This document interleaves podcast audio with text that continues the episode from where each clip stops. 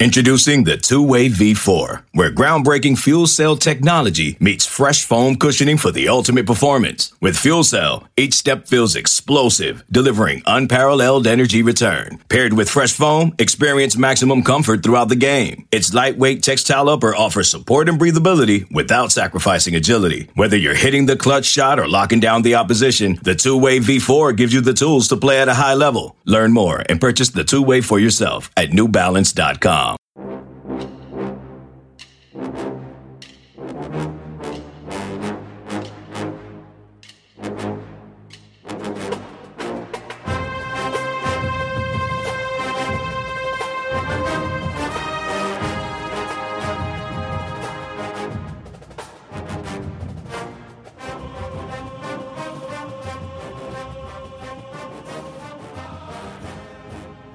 Good morning, Bucknutters. Welcome to the Bucknuts Morning Five here on Wednesday, October 20th, 2021. I am Dave Biddle. I am joined by Matt Baxendale.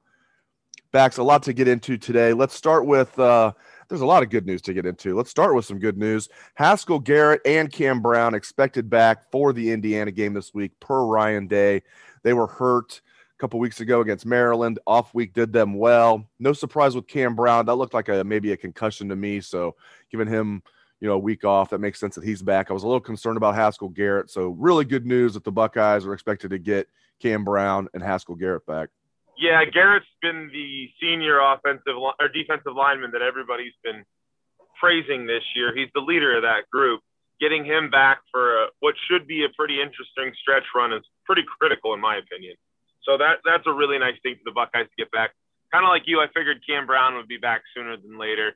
Getting Garrett back though starting with the Indiana game is a great sign, especially with Penn State looming a week out here as well. So, you know, you, you always talk about football season about how, you know, the bye week usually helps everybody get a little healthy. And this year, a lot of us were like, man, we just keep playing? But at this point, this is kind of the upside of getting that week off. And uh, having Haskell Garrett back will be a very big deal for the Buckeyes down the stretch. Yeah, I, I've I actually like the depth at D tackle. I mean, who who knew Tyleik Williams was going to be doing what he's doing? Um, but uh, yeah, but he's you know more of a a one tackle though. He's athletic to play the three tech. But yeah, getting Haskell Garrett back um, is huge, not just for the Indiana game, but like you mentioned for Penn State and for the rest of the season. Let's hope his uh looks like an ankle injury that he um, has been dealing with.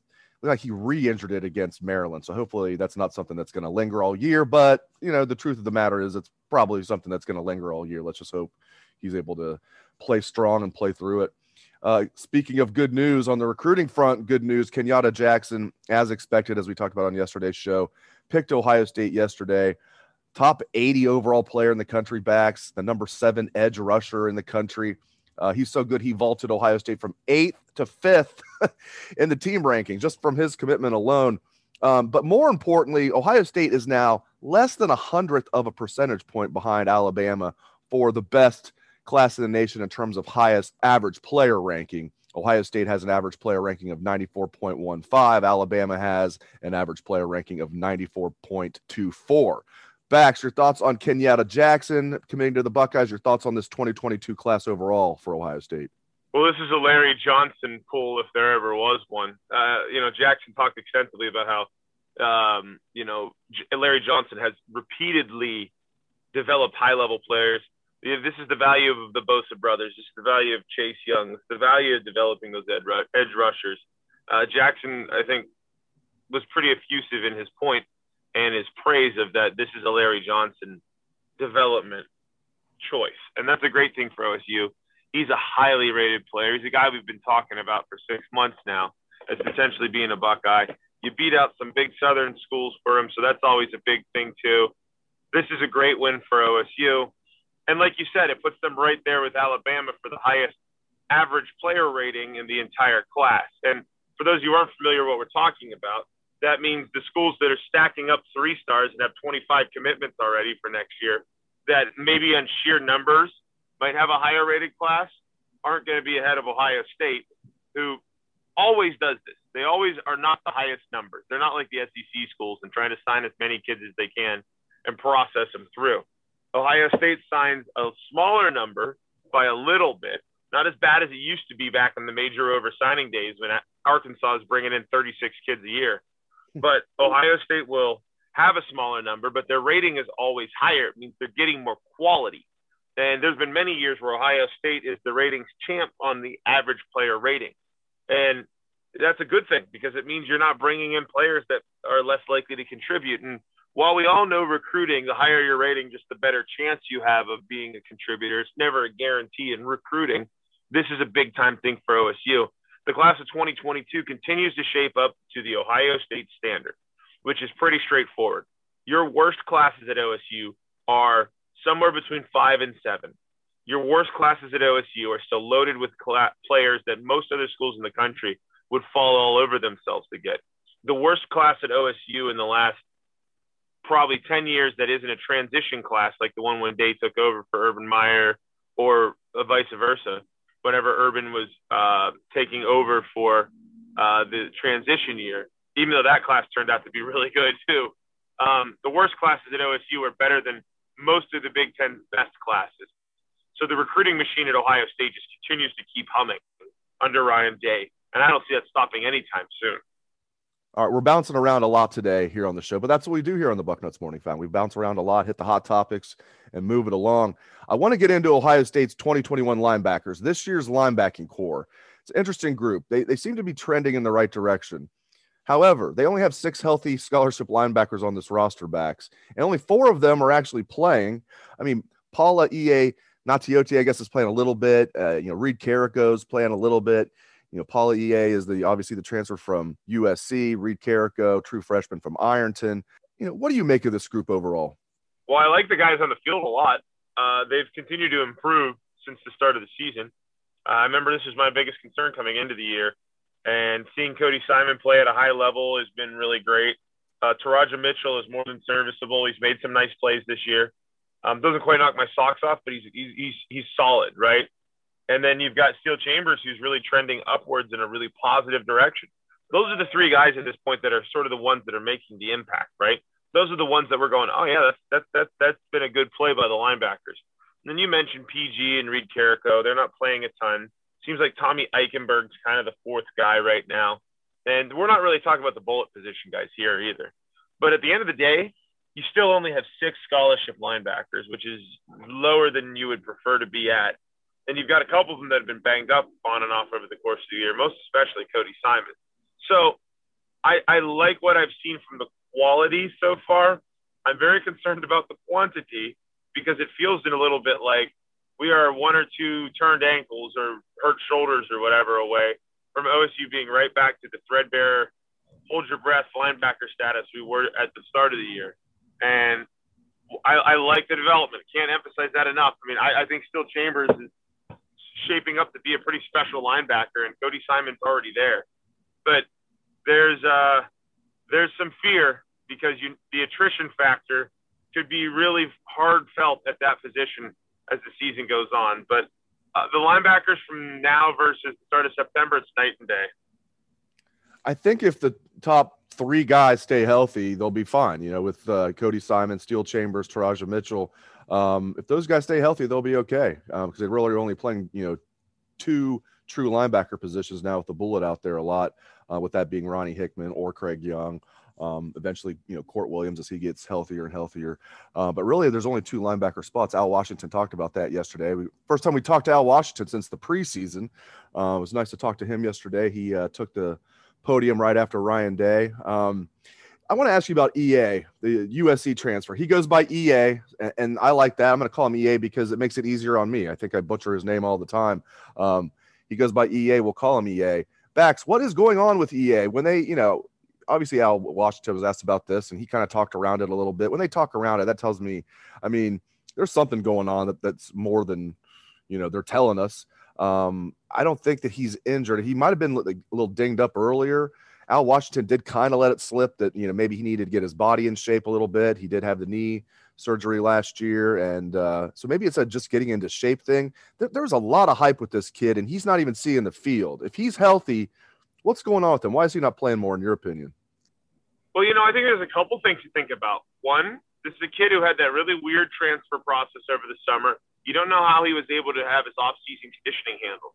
Remember we talked about during COVID how whenever they were having distancing and facilities closed for a while, kids might not have been able to rehab at the same pace as usual.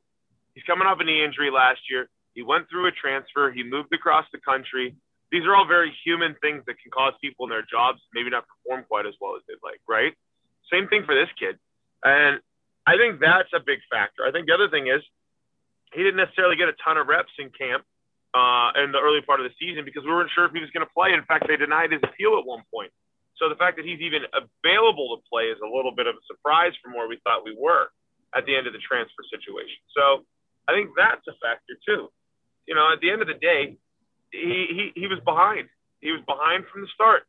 And you had a couple guys who have been here longer, have been able to develop a little quicker. And I don't think it's necessarily that this guy who still has some years of eligibility remaining is a bust or anything.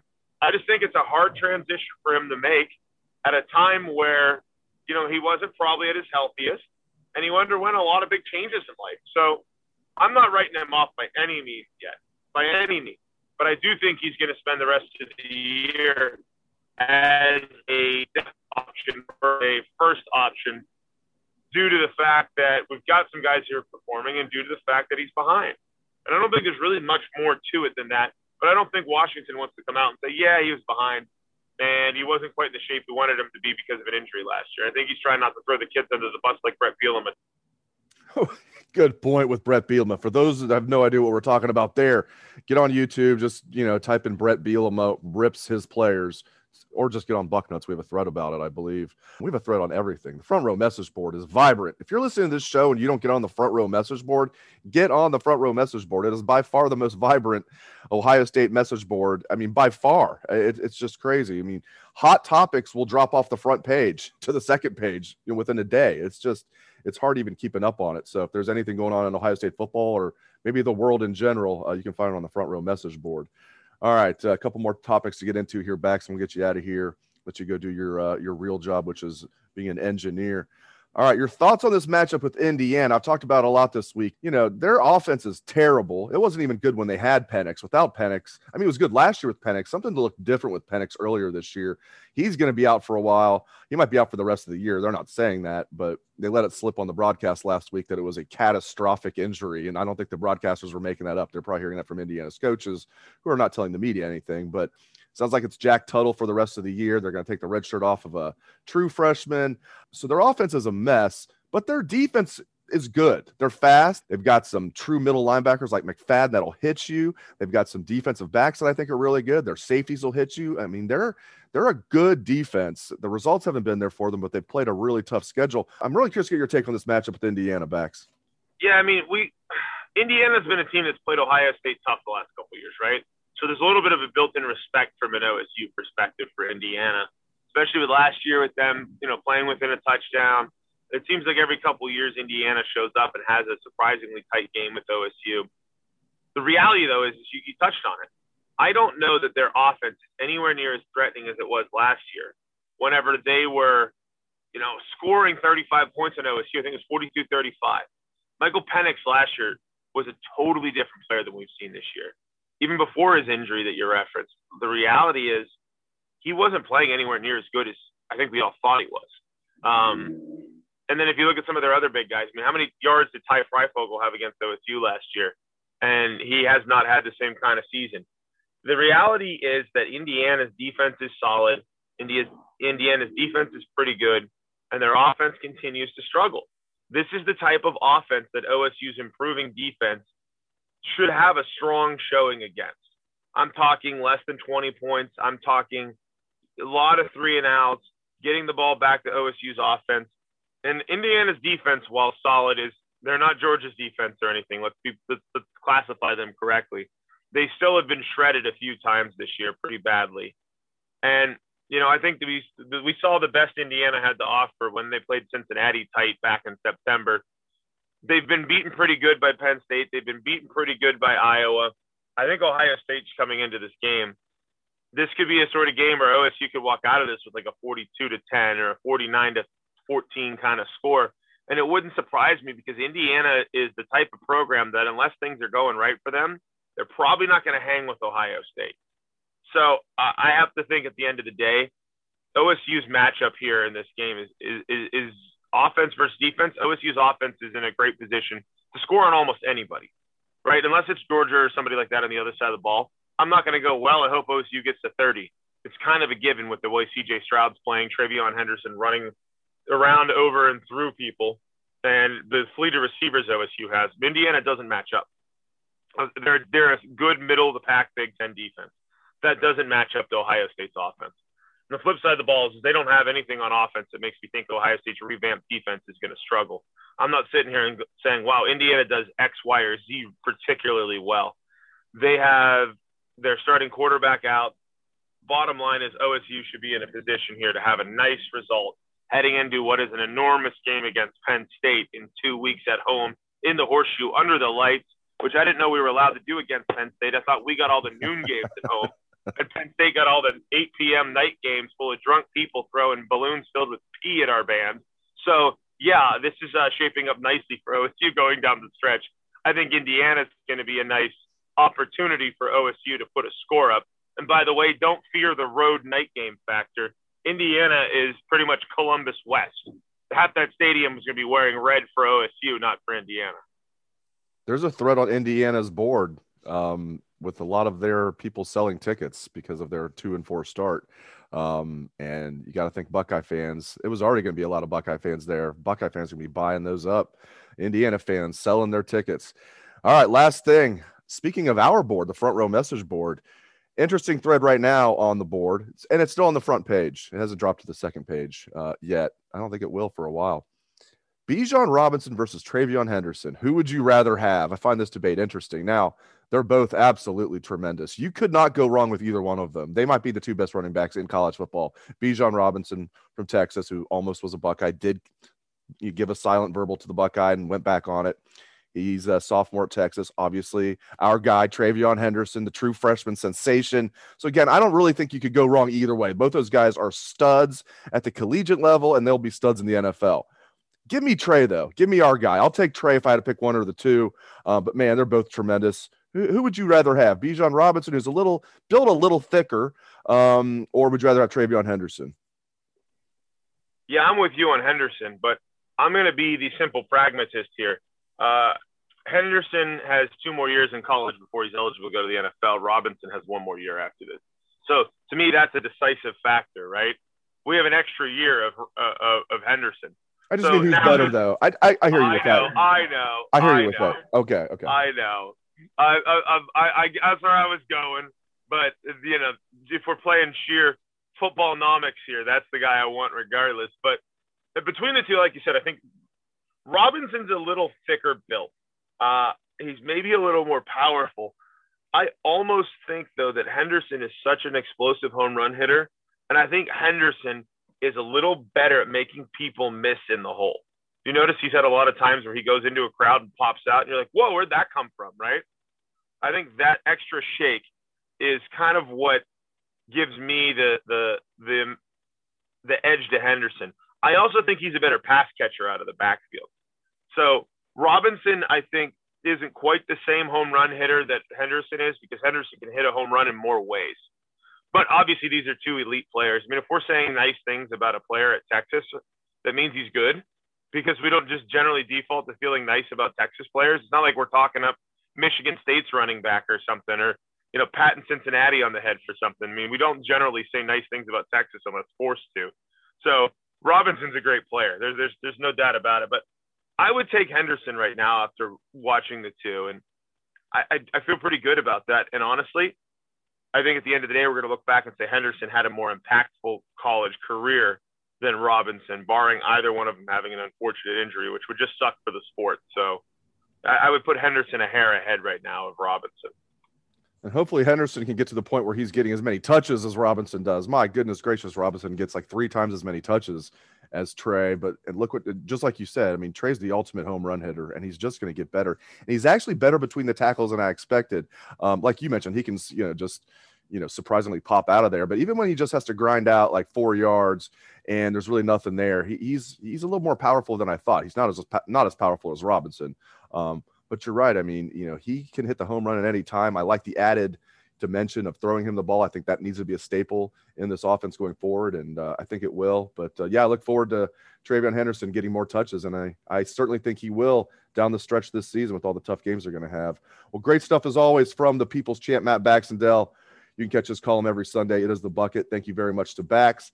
Thank you to all listeners out there for tuning in to the show. We appreciate that very much. If you like the show, subscribe, like it, give us a five star review. It really helps. Thanks again to all the listeners. Thanks to Bax. Hope everyone has a great day. Let's try that Buckeye swag, best damn band in the land.